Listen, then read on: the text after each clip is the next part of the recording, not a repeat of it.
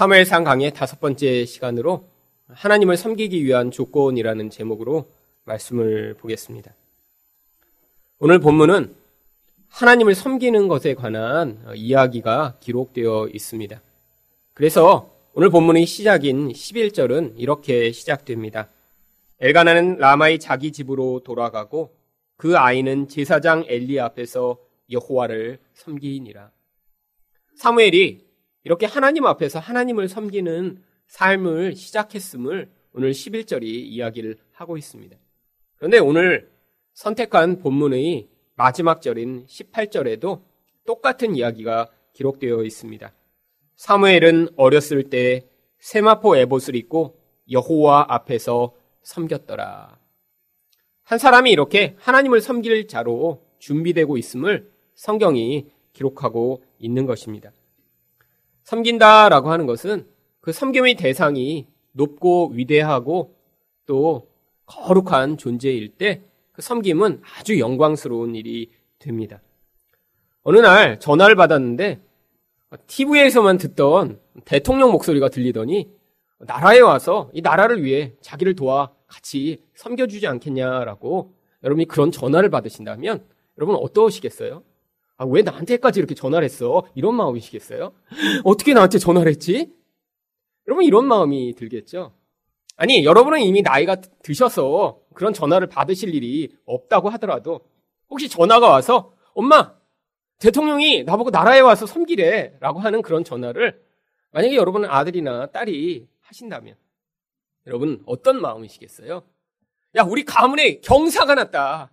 막 카톡마다 어, 여러분이 아마 사람들에 대해 알리려고 아마 바쁘실 거예요. 왜죠?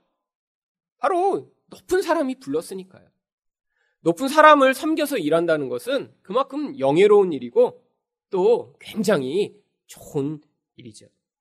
그런데 사실은 이런 세상의 대통령보다 훨씬 높으신 우리 하나님을 섬기는 일에 부름을 받는다라고 하는 것.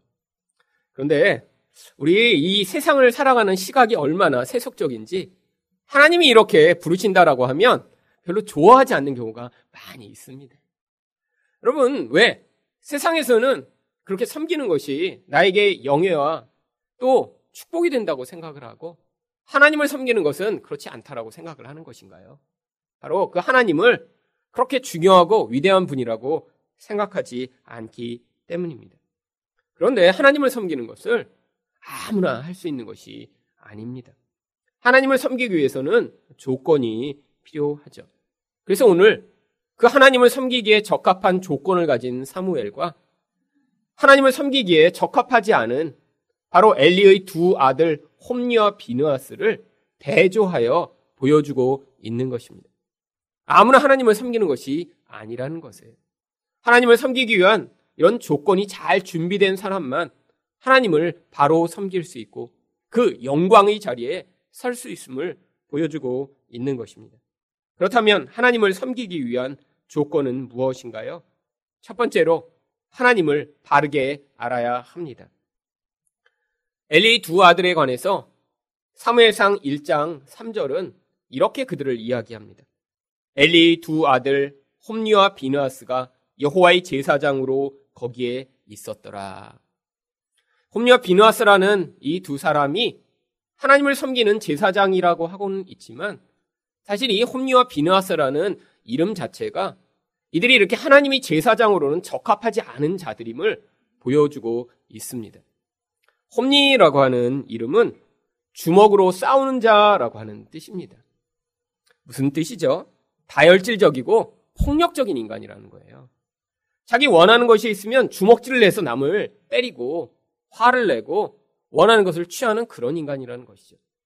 또 그 동생인 비느하스는 뻔뻔스러운 입이라는 뜻을 가지고 있습니다. 여러분 어떤 사람이 이렇게 뻔뻔한 입을 가진 사람이죠? 자기의 사리사욕을 위해 거짓말을 쉽게 하는 사람이에요. 겉모술수를 해서 남을 속이고 자기 이익을 취하는 자요. 여러분 그런데 어느 아버지가 특별히 이렇게 대제사장의 자리를 가지고 있는 엘리와 같은 이런 사람이 자기 아들의 이름을 이렇게 주먹으로 싸우는 자 혹은 뻔뻔스러운 이입이라고 지었을까요? 사실 성경에 나오는 많은 이름들은 후일의 성경의 저자들이 그들이 이런 영적인 특성을 가진 자다라는 걸 보여주기 위해 일부러 기록한 이름들이 많이 있습니다. 아마 여기 나와 있는 홈리와 비누아스도 이 사무엘서를 적은 저자가 이들은 이렇게 여호와를 섬기기에는 부적합한 자임을 보여주고자 일부러 그들의 이름을 이렇게 적었을 가능성이 높죠. 그런데 그들의 이름대로 이들은 어떤 사람이라고 12절 상반절이 이야기를 하고 있나요? 엘리의 아들들은 행실이 나빠. 여러분, 여기 행실이 나쁘다라고 표현한 이 구절은 원래 히브리어로 읽으면 엘리의 아들들은 벨리알의 아들들입니다라고 되어 있습니다. 벨리알은 당시에 어떤 악인이 있다라고 하면 그 악인을 대표하는 그런 명칭이 바로 벨리알입니다. 사람들이 당시에 와 이런 놈은 정말 존재하면 안 돼. 어떤 악한과 같은 놈이야라고 하면 흔히 아이 벨리안 같은 놈 이렇게 부르던 바로 그런 호칭이죠. 여러분 여기서 지금 뭐를 보여주고 있는 것인가요? 엘리의 아들들은 벨리알의 아들들이다.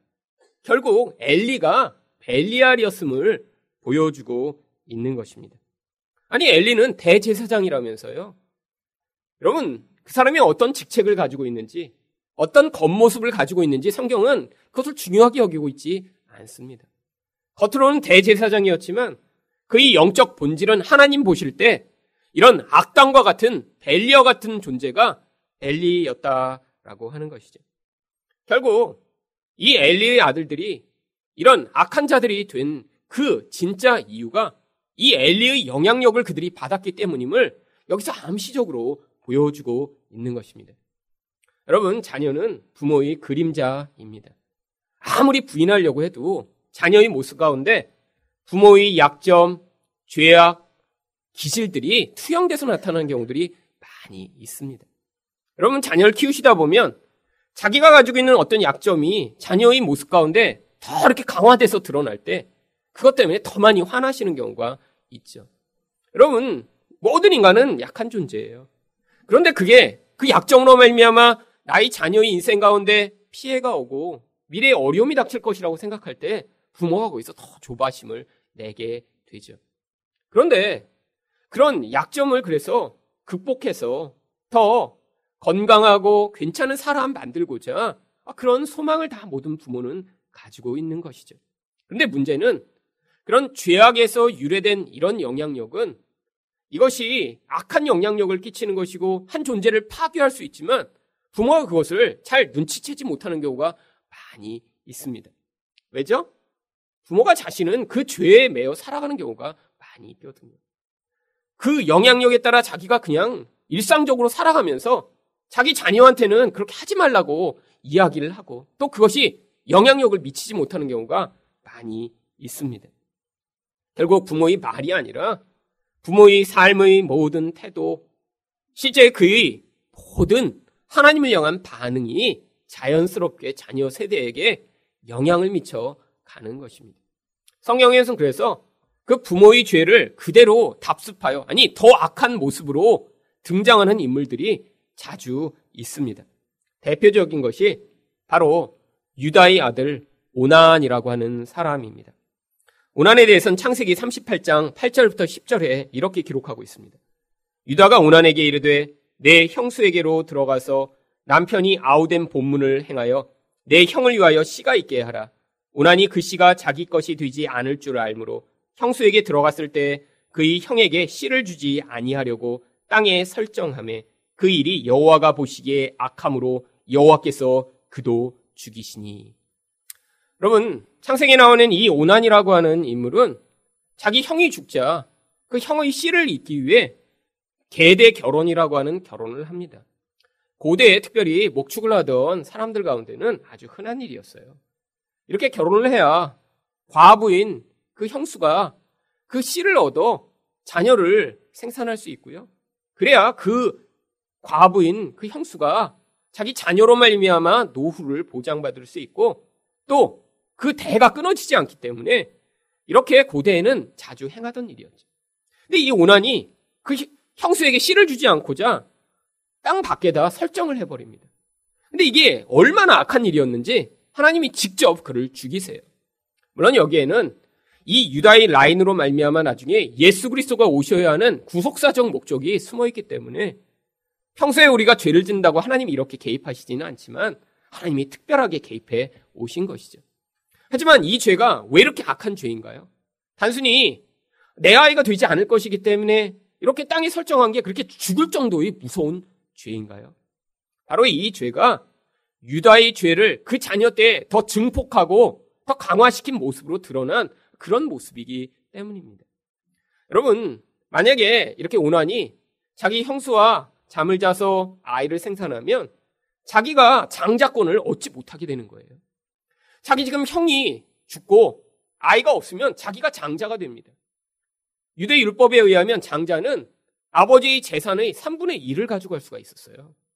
그런데 만약에 자기가 이렇게 형수에게 씨를 줘서 그 형수가 형의 아이를 낳는 순간에 자기가 장자권을 뺏기면서 재산이 줄어들게 되는 거죠. 결국 재산 때문에 사실은 이런 행위를 한 것입니다. 부모의 유산 더 많이 얻으려고요.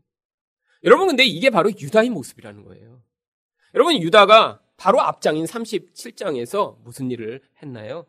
창세기 37장 26절에서 27절을 보시면 유다가 자기 형제에게 이르되 자 그를 이스마엘 사람에게 팔고 그에게 우리 손을 대지 말자 그는 우리 동생이요 우리의 혈육이니라. 여러분 동생이면 이렇게 팔아버리세요? 야 동생이니까 죽이지 말고 팔아버리자. 다시는 보지 않게. 여러분 동생이니까 그냥 용서해 주자. 이게 정상 아닌가요? 아니 동생이니까 죽이지 말고 팔자. 이게 말이 되는 얘기인가요? 근데 근데 왜 이런 행위를 한 것이죠? 유다가 원래 네 번째 아들입니다. 그런데 첫째 아들인 바로 루우벤은 아버지 첫 비러와 동침해서 장자권을 뺏기게 돼요. 둘째와 셋째인 시몬과 레이는 바로 세겜에 가서 디나 사건으로 사람들을 학살함으로 말미암아 아버지의 지금 눈 밖에 난 상황입니다. 이 상황에서 지금 요셉이 아버지의 장자로 인정을 받고 있어요. 이 요셉만 없으면 네 번째인 유다가 지금 장자권을 얻을 가능성이 아주 높아지는 것입니다. 그래서 유다가 무의식적으로 야 용서해 주지 말고 팔아버려 팔아버려 다시는 볼 수 없게 만들어 버려라고 한 것이죠. 여러분 이게 바로 이 유다의 죄, 유다의 이 욕심으로 말미암는 그 모습이 몇십 년이 지난 다음에 아들의 모습 가운데 투영돼 그대로 나타나고 있는 것입니다. 왜죠? 여러분 이게 한 번의 경우만일까요? 아니에요. 욕심이 많아 나의 욕심을 위해 살아가는 사람은 모든 선택마다 그렇게 해나갑니다. 손해보지 않고자 끊임없이 애쓰고요. 남을 짓밟고 그 가운데 내가 더 큰 유익을 얻고자 끊임없이 이런 선택을 해나가겠죠. 결국 자녀가 부모의 모습을 보며 그 모습에 영향을 받아. 아, 이렇게 나의 유익을 위해 남을 죽이고 남을 희생하는 게 정상적이구나라는 사실을 배우게 되는 것입니다. 여러분, 이게 바로 이기적인 욕망이 만들어내는 결과죠. 여러분, 이 엘리도 알게 모르게 그런 영향력을 그 자녀들에게 미친 것입니다. 엘리가 어떻게 자녀 교육을 했는지 성경은 기록하고 있지 않습니다. 근데 성경에 이 엘리가 어떻게 살았는지 몇 가지 힌트들을 통해서 그가 어떤 영향력을 자녀들에게 미쳤을 가능성이 있는지를 보여주고 있습니다. 첫 번째로 엘리는 영적 분별력이 없는 사람으로 등장합니다. 사무엘상 1장 14절입니다. 엘리가 그에게 이르되 내가 언제까지 취하여 있겠느냐 포도주를 끊으라 하니 여러분 사실 하나님 앞에 마음이 고통스러워 기도하고 있는 한 여인을 보며 아, 이 술 취한 여자구나 라고 바라보는 이 대제사장의 수준이라니요. 여러분, 자기가 평소에 술 마시고 취해왔으니까 아는 거죠. 남을 볼 때도 그 눈으로 보는 거죠. 아니, 술 취해서 저렇구나, 술 취해서. 이게 바로 엘리의 수준이라는 것입니다. 영적 분별력이라는 게 무엇인가요? 하나님의 선과 악을 분별할 수 있는 눈인데, 지금 엘리는 그걸 다 잃어버린 상태예요. 아니, 대제사장에게 가장 중요한 것이 바로 그것 아닌가요? 엘리는 하나님과 관계없는 삶을 살고 있었던 것입니다. 결국 그래서 이 엘리가 자녀들이 아주 악한 짓을 했을 때도 그의 태도를 보면 이 엘리의 인생에서 진짜 중요한 것이 하나님이 아니라 사람들이었음을 알 수 있습니다. 자기 아들들인 홈리와 비누아스가 성전에 헌신하여 거기서 하나님을 섬기겠다고 한 이런 여인들을 강간하고 동침한 사건을 들었을 때 어떻게 반응했는지 사무엘상 2장 24절이 이렇게 기록합니다. 내 아들들아 그리하지 말라 내게 들리는 소문이 좋지 아니하리라. 여러분 아들들에게 야 너네들 이건 큰일이야. 아니 하나님께 헌신한 여인들을 어떻게 이렇게 더럽힐 수 있어? 라고 얘기하는 게 아니에요. 내게 들리는 소문이 나쁘잖아. 그러니까 하지 마. 그러니까 하지 마. 무슨 얘기죠? 지금 사람들에 대한 관심을 가지고 살아가는 거죠. 하나님에 대한 관심이 없는 것입니다.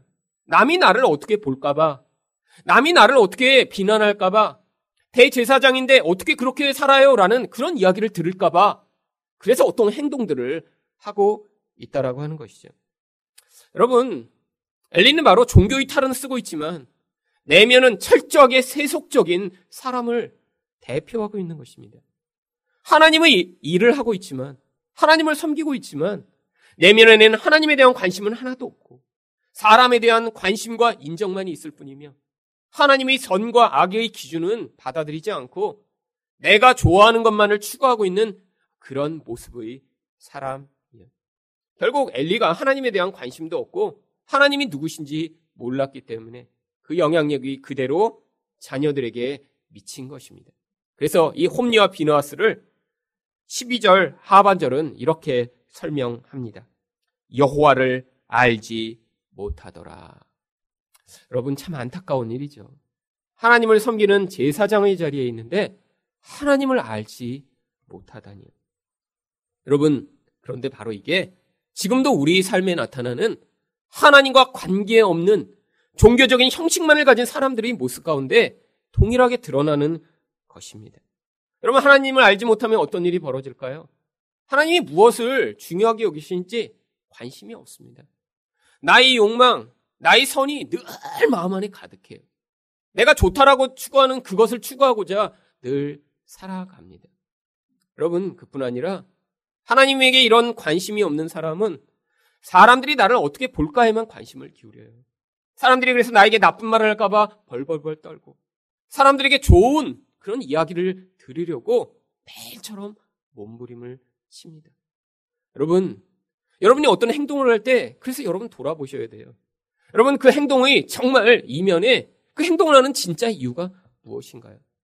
여러분 옛날보다 지금은 이런 사람들의 평가에 훨씬 더 민감하고 또 나를 알지 못하는 사람에게까지 그런 칭찬과 인정을 얻고자 몸부림치는 그런 세상이 됐습니다. 여러분, 그래서 세상에 지금 이 페이스북이나 인스타그램을 젊은 사람들이 열광하는 이유가 무엇이죠? 거기서 인정받으려고요. 내가 더 괜찮은 존재라고 사람들에게 평가받으려고요. 그래서 위안을 삼고 만족을 삼으려고요. 근데 그게 너무 중요해지니까 무슨 부작용이 나타나나요? 바로 거기서 누군가 나를 비난하거나 나쁜 답글을 달거나 그러면 어떤 일이 벌어지죠? 너무 분해서 잠을 자지 못해요. 심지어 그런데 민감한 중고생들은 누군가 직접 때리지도 않았는데 그런 인터넷에서 악플을 달았다고 자살을 하는 아이들도 생기는 그런 시대가 되었습니다. 여러분, 사람들이 관심이 다른 사람에게 있는 거예요. 여러분, 그런데 이게 사람을 노예로 만듭니다. 여러분, 얼마나 피곤한 인생인가요? 남이 나를 어떻게 바라볼까? 남이 나에게 무슨 이야기를 할까? 내가 이렇게 행동하면 사람들이 나를 어떻게 평가할까에 정말 목매고 살아가는 인생이라니요. 여러분 그러면 여러분이 모든 삶이 남을 늘 신경 쓰는 인생이 되어야 합니다. 여러분이 입는 옷이 아, 그게 여러분에게 편하고 여러분을 아름답게 보이기 위해 선택하는 게 아니에요. 그런 사람은 늘 유행을 따라가며 이걸 입어야 사람들이 나를 인정하겠지? 이걸 입으어야 사람들이 나를 예쁘다고 하겠지? 나의 선택이 나에게 있는 것이 아니라 다른 사람에게 있는 것입니다. 여러분이 사는 모든 선택이 그러니까 남 때문에 하는 선택이 되는 거죠. 여러분 이런 사람은 하나님이 무엇을 중요하게 여기시는지 관심을 쓸 수가 없습니다. 나의 쾌락과 욕망을 위해 끊임없이 남을 나의 하나님의 자리에 올려놓으며 남이 나를 어떻게 볼까에만 관심을 기울이고 남에게 더 아름답게 보이고 멋지게 보이고자 하는 일을 위해 몸부림쳐야 하니까요. 여러분, 근데 그 부작용이 무엇으로 나타나나요? 우리는 그렇게 아름답게 보일 만한 완벽한 존재가 아닙니다. 여러분, 인생에 구멍이 많아요. 약점도 많고요. 남이 보면 안 되고, 남이 알면 안 되는 많은 일들이 있습니다. 여러분, 인생 가운데 그런데, 그렇게 남을 신경 쓰다 보면, 남이 너를 어떻게 바라본지에만 관심을 기울이다 보면, 나의 이 약점들을 계속해서 가려야 합니다. 거짓말을 해야 되고요. 감추어야 되고요. 사람들에게는 멋진 모습만을 보이고자 몸부림쳐야 하는 그런 이중적인 삶을 살아가게 되는 것이죠. 여러분, 여기서 우리를 자유케 할 유일한 길이 바로 그 사람에 대한 인정과 관심으로부터 여러분이 벗어나 우리 하나님을 바로 아는 것입니다. 하나님이 여러분 인생에 대한 평가, 하나님이 여러분을 어떻게 바라보시는지를 여러분이 받아들이시기 전에는 우리는 끊임없이 사람 때문에 살아가는 사람에게 메인 노예와 같은 인생을 살게 되는 것이죠. 그래서 여러분이 하나님을 더 많이 아셔야 합니다. 하나님이 무엇을 중요하게 여기시는지 배우셔야 하고요. 그 시각에 따라 자기를 바라보고 남을 바라보실 수 있을 때만 여러분 이 인생 가운데 나의 힘으로 나를 과장하고 거짓말로 끊임없이 나를 드러내고자 하는 이 무서운 죄악에서 벗어나실 수 있는 것입니다. 두 번째로 하나님을 섬기기 위한 조건은 무엇인가요? 욕심을 버려야 합니다. 여러분, 하나님을 섬기는 자들로 부름을 받은 홈리와 비너스가 하나님을 섬기기보다 오히려 왜 하나님을 회방하는 자들이 되었나요? 그들이 뿌리 깊은 욕심 때문입니다. 여러분, 그 욕심이 어떻게 표출되는지 13절과 14절은 이렇게 이야기합니다. 그 제사장들이 백성에게 하는 관습은 이러하니 곧 어떤 사람이 제사를 드리고 그 고기를 삶을 때 제사장의 사원이 손에 세 살 갈고리를 가지고 와서 그것으로 냄비에나 소대나 큰 소대나 가마에 찔러 넣어 갈고리에 걸려 나오는 것은 제사장이 자기 것으로 가지되 실로에서 그곳에 온 모든 이스라엘 사람에게 이같이 할 뿐 아니라. 여러분, 국에 고기가 있는데 갈고리를 가지고 와서 그걸 다 가져가 버린다는 거예요. 여러분, 그런데 원래 제사장들한테는 제사장의 몫으로 따로 특별히 떼어놓은 고기가 있었습니다. 신명기 18장 3절입니다. 제사장이 백성들에게 받을 몫은 이러하니 곧 그 드리는 제물이 소나 양이나 그 앞다리와 두 볼과 위라 이것을 제사장에게 줄 것이요. 자기 몫이 정해져 있는 거예요. 그런데 그걸로 만족하지 못하는 거죠. 내 것 말고 내가 더 좋아 보이는 것. 아, 저게 기름이 많으니까 난 저걸 먹고 싶어. 아, 나는 등심을 좋아하는데. 아, 그래서 그걸 빼가 버리는 거예요. 그건 다른 사람 몫이거든요. 아니, 그런데 여기서 더 나아가 무슨 일까지 하나요? 15절과 16절입니다. 기름을 태우기 전에도 제사장의 사환이 와서 제사 드리는 사람에게 이르기를 제사장에게 구워 드릴 고기를 내라. 그가 내게 삶은 고기를 원하지 아니하고 날 것을 원하신다 하다가 그 사람이 이르기를 반드시 먼저 기름을 태운 후에 내 마음에 원하는 대로 가지라 하면 그가 말하기를 아니라 지금 내게 내라. 그렇지 않으면 내가 억지로 빼앗으리라 하였으니. 여러분, 원래 제사는 무엇을 위해 존재하나요? 하나님께 드리기 위해 존재합니다. 그런데 하나님은 그런 제사를 통해 단순히 그걸 다 태워서 하나님이 그 고기를 받겠다는 게 아니셨어요. 그 마음을 받으시는 거죠. 그리고 나서 그 고기의 나머지 부분들은 제사장과 레위인들, 아니 화목제 같은 경우에는 소 한 마리를 잡으면 나오는 큰 많은 고기들을 그 예배에 참여하는 모든 사람들이 나누어 먹을 수 있도록 이렇게 율법으로 정해 놓으셨습니다. 여러분, 근데 우선순위가 있는 거예요. 내가 가지고 있는 게 다 내 게 아닙니다. 먼저 하나님께 바치고 그것으로 우리에게 주신 것들을 나누어야 하는데 여러분, 그 일을 하기 싫었던 거죠.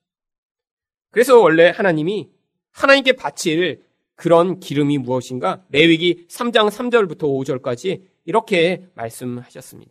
그는 또 화목제의 제물 중에서 여호와께 화제를 드릴지니 곧 내장에 덮인 기름과 내장에 붙은 모든 기름과 두 콩팥과 그 위의 기름 곧 허리 쪽에 있는 것과 간에 덮인 꺼풀을 콩팥과 함께 떼어낼 것이요 아론의 자손은 그것을 제단 위의 불 위에 있는 나무 위의 번제물 위에서 살을지니 이는 화제라 여호와께 향기로운 냄새니라. 여러분 여기 나와 있는 이 기름들 지금 우리 보고 구워서 먹으라고 하면 사실 다 싫어하고 떼어낼 만한 그런 부분입니다. 콩팥에 붙은 기름, 간에 붙은 기름. 근데 하나님은 그거를 받으시겠다는 거예요. 왜? 그 기름을 태워서 나는 그 연기가 하나님에게 향기로운 것임을 하나님이 상징적으로 보여주시고자 하는 거죠.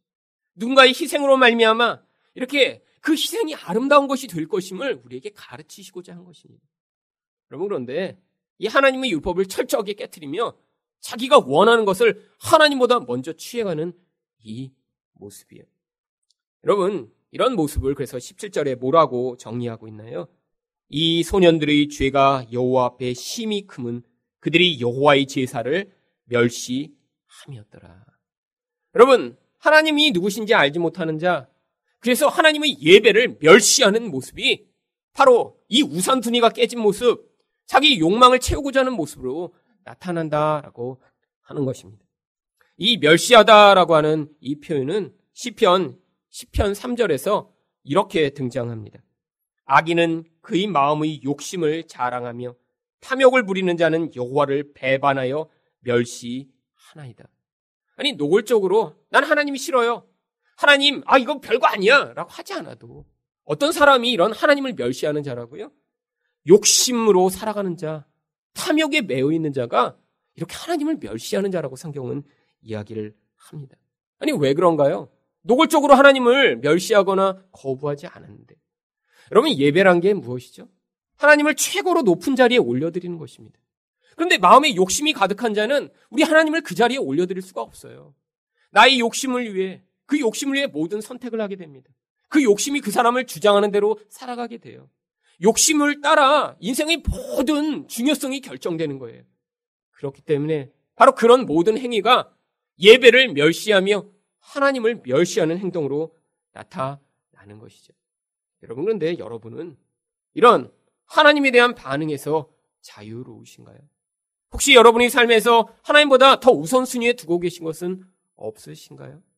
여러분이 정말 그 자리에 하나님의 자리에 올려놓고 나의 원하는 것을 채우고자 혹은 거짓말하고 계신 것은 없으신가요? 여러분, 어, 나는 하나님 믿는데요? 나는 예배도 오는데요? 여러분, 여러분이 그런 종교적 행위를 하고 있지만 실제 마음 가운데 그 하나님의 자리에 올려놓고 난 이건 빼앗길 수 없어. 난 이것이 너무나 중요해. 나는 이것을 위해 살아가고 있어라고 하는 그 모든 것들이 바로 여러분이 하나님을 멸시하는 그런 태도로 나타나게 된다라고 하는 것입니다. 여러분 결국 우리 또한 다 이 욕심에 영향을 받습니다. 아니, 우리는 원래 하나님을 잘 알지 못하는 자들이고 우리는 이렇게 욕심으로 살아가는 자들인데 그러면 우리 모두는 어떻게 하나님을 섬길 수 있나요? 그래서 마지막 조건이 필요한 것입니다. 하나님을 섬기기 위한 조건은 무엇인가요? 환경을 뛰어넘는 은혜가 있어야 합니다. 18절 말씀을 보시면 사무엘은 어렸을 때 세마포 에봇을 입고 여호와 앞에서 섬겼더라. 여러분 이 사무엘이 자라는 환경은 사실 영적으로 보면 아주 나쁜 환경입니다. 차라리 엘가나 집에서 하나의 이 지도와 아주 신앙이 좋은 이 엘가나 밑에 이 사무엘이 자랐다면 훨씬 더 멋진 신앙의 사람이 되지 않았을까요? 그럼 우리는 다 그렇게 기대하잖아요. 나쁜 환경에서 나쁜 아이가 자라고 좋은 환경에서 좋은 아이가 자란다고요. 그래서 부모들이 무엇을 위해 애씁니까? 자녀들한테 더 좋은 환경을 주기 위해 조금이라도 좋은 학교 보내고자 좋은 친구 만나게 해주려고 몸부림친 것 아닌가요? 물론 세상에선 나쁜 친구들 사귀고 나쁜 동네에서 자라면 나쁜 영향력을 갖게 되어 있습니다. 그런데 하나님은 왜 어려서부터 이 사무엘을 이런 엘리 아니 이 벨리알의 아들들이라고 불리는 홈리와 비누아스 주변에서 자라도록 하신 것인가요? 바로 이 나쁜 환경을 뛰어넘는 하나님의 은혜가 있기 때문입니다. 그래서 이 사무엘이 어떻게 자랐는가? 바로 2장 26절은 이렇게 이야기합니다. 아이 사무엘이 점점 자라매 여호와 사람들에게 은총을 더욱 받더라. 하나님의 은총과 은혜가 이 사무엘에게 있었다라고 하는 것입니다. 여러분, 성경에 나와 있는 인물들을 한번 보세요. 좋은 환경, 하나도 문제가 없는 그런 환경에서 자란 사람들은 절대로 하나님의 사람으로 세워지지 않았습니다. 오히려 아주 나쁜 환경, 도대체 저런 환경에서 어떻게 살까 하는 사람들이 나중에 그 환경을 뛰어넘어 하나님의 사람들로 세워지는 경우들이 많이 있었습니다. 바로 요셉이 대표적인 사람이죠. 형제들이 미움과 질투로 말미암아 사랑하던 그 아버지를 떠나 노예로 잡혀갔다가 감옥의 죄수로 잡히게 되는 그 비참한 환경. 여러분 모세가 어땠나요? 왕궁에서 왕자로 살다가 광야로 쫓겨나 40년간 양치기를 했던 그런 나쁜 환경. 사무엘이 어땠나요? 신앙의 좋은 부모님을 떠나 이렇게 악한 자들 사이에서 살아가는 그런 환경. 다윗이 어땠나요? 사울에게 쫓겨다니다가 결국 광야로 들어가 나중에는 미친 사람 행세를 하며 살아야 했던 그 나쁜. 여러분, 근데 이 모든 사람들의 특징이 무엇인가요? 나쁜 환경 속에 하나님만을 의존하는 태도가 그들 마음 가운데 자리 잡았다라고 하는 것입니다. 여러분, 이 은혜가 어떻게 임할 수 있죠? 어떤 사람은 은혜를 받고 어떤 사람은 왜 은혜를 못 받나요? 여러분, 바로 우리 마음이 그렇게 준비되지 않으면 그 은혜가 은혜로 여겨지지 않는 것입니다. 여러분, 좋은 환경에서 자란 것이 축복이 아니에요. 여러분, 좋은 환경에서 자라고 늘 부족함이 없었고 문제가 없었고 내가 원하는 것마다 다 부모가 책임져서 해줬다면 그 사람 마음 가운데는 이런 겸손하고 낮아진 마음이 생길 수가 없습니다. 한 번도 부족해 본 적이 없거든요. 한 번도 힘들어 본 적이 없거든요. 힘들고 고통하는 과정 가운데 하나님을 찾았어야 되는데 한 번도 그런 기회와 그런 시도를 해본 적이 없기 때문에 마음은 늘 눈에 보는 것을 의존하는 교만한 가운데 머물러 있었던 것이죠. 여러분, 여러분 자녀를 어떻게 바라보시나요? 한 번도 부족함이 없는 자녀로 자랄 수 있도록 아 내가 열심히 뼈 빠지게 노력해서 이 아이들을 키워놔야겠다. 여러분 그게 자녀의 인생 가운데는 어쩌면 최악의 것을 주는 그런 독을 주는 행일지도 모릅니다. 자녀가 한 번도 부족함이 없이 자라면 그 자녀는 분명히 하나님을 의존하지 않는 교만한 인간이 될 거예요. 나이가 들고 나면 그 쾌락을 추구하며 자기 인생 가운데 내가 원하는 인생을 살고자 분명히 하나님을 버리겠죠. 여러분 이 땅 가운데 아무리 부족함이 없이 자라도 여러분 하나님을 버린 자녀, 하나님과 관계없이 살아가는 이 홈리와 비느하스 같은 인간이 여러분으로부터 나타난다면 여러분 그것은 저주인 것입니다. 여러분 우리는 좋은 환경을 만들어내고자 몸부림치지만 하나님은 그 환경을 뛰어넘는 은혜를 우리에게 허락하시고자 늘 환경을 뛰어넘는 은혜의 능력이 얼마나 강한지를 보여주시는 하나님이십니다. 가장 대표적인 경우가 바로 노아의 경우예요. 창세기 6장 5절을 보시면 노아 시대를 이렇게 묘사합니다. 여호와께서 사람의 죄악이 세상에 가득함과 그의 마음으로 생각하는 모든 계획이 항상 악할 뿐임을 보시고 세상에 얼마나 죄악이 가득한지 그래서 하나님이 창세기 6장 7절에서 그 죄악을 보시며 이렇게 말씀하십니다. 이르시되 내가 창조한 사람을 내가 지면에서 쓸어 버리되 여러분 세상 전부가 다 악하다는 거예요. 생각까지도 다 악해서 어떻게 할 수 없는 환경이라는 거예요. 그런데 거기에서 한 사람에게 어떤 특별한 일이 일어납니다. 창세기 6장 8절과 9절입니다. 그러나 노아는 하나님께 은혜를 입었더라. 노아는 의인이요 당대의 완전한 자라 그는 하나님과 동행하였으며 여러분 노아에게 어떤 일이 벌어졌다고요? 그 악한 환경 가운데 하나님의 은혜가 임했더니 그랬더니 그가 의인으로 인정받을 수 있었고요. 완전한 자가 되었고요. 또한 하나님과 동행하는 인생을 살게 되었다는 거예요. 여러분, 이게 바로 하나님이 환경을 뛰어넘는 은혜로 말미암아 어떻게 하나님 백성들을 만들어 가시는지를 보여주는 그림입니다. 여러분, 여러분은 그런데 이 은혜를 받을 만한 자격이 있는 분이신가요? 아니면 혹시 여러분이 이 홈리와 비누아스처럼 살고 계신 것은 아닌가요? 여러분, 아니 우리가 어쩌면 우리 자녀들한테 엘리어 같은 나쁜 영향력을 미치고 계신 것은 아닌가요?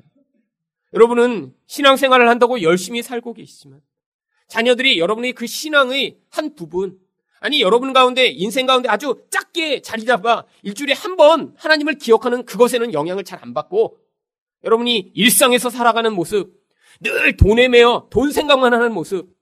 아니, 사람들을 벌벌벌벌 두려워하며 떠는 그 모습. 아니, 늘 욕심내고 남을 희생시키는 그 모습만 영향을 받아 그런 모습으로 자녀들이 반응하는 것은 아닌가요? 사람들의 평판에만 여러분들이 늘 관심을 기울여 누가 나에게 어떤 말을 하면 그것 때문에 정말 분해서 잠을 이루지 못하는 모습을 자녀들이 보고 아니 그 모습이 여러분의 모습이 아니신가요? 정말 여러분은 하나님을 중요하게 여기시고 예배를 여러분의 삶에서 가장 가치 있는 것으로 여기고 살아가시나요? 아니면 이 하나님을 섬기는 일을 통해서도 결국 자기 이익을 얻고자 몸부림치는 삶을 살고 계신 것은 아닌가요? 여러분 결국 우리는 은혜 받을 만한 자격이 없는 자들입니다. 그래서 하나님이 바로 우리가 아닌 예수 그리스도를 보내 주신 것이에요. 그래서 예수님을 성경이 뭐라고 묘사합니까? 누가복음 2장 52절입니다. 예수는 지혜와 키가 자라가며 하나님과 사람에게 더욱 사랑스러워 가시더라. 여러분 많은 사람 가운데 어떤 사무엘 같은 특별히 선택받은 한 사람에게만 은혜가 임했다는 걸 보여주는 게 아니에요. 사실 이 구절이 지금 오늘 아까 읽었던 26절에 아이 사무엘이 점점 자라매 여호와 사람에게 은총을 더욱 받더라라는 구절과 똑같은 내용입니다. 아니 왜 이야기를 써놨을까요?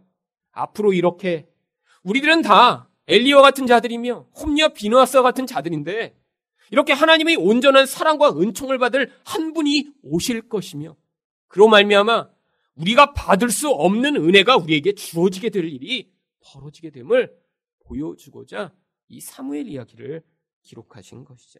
그래서 성경은 무엇이라고 이야기합니까?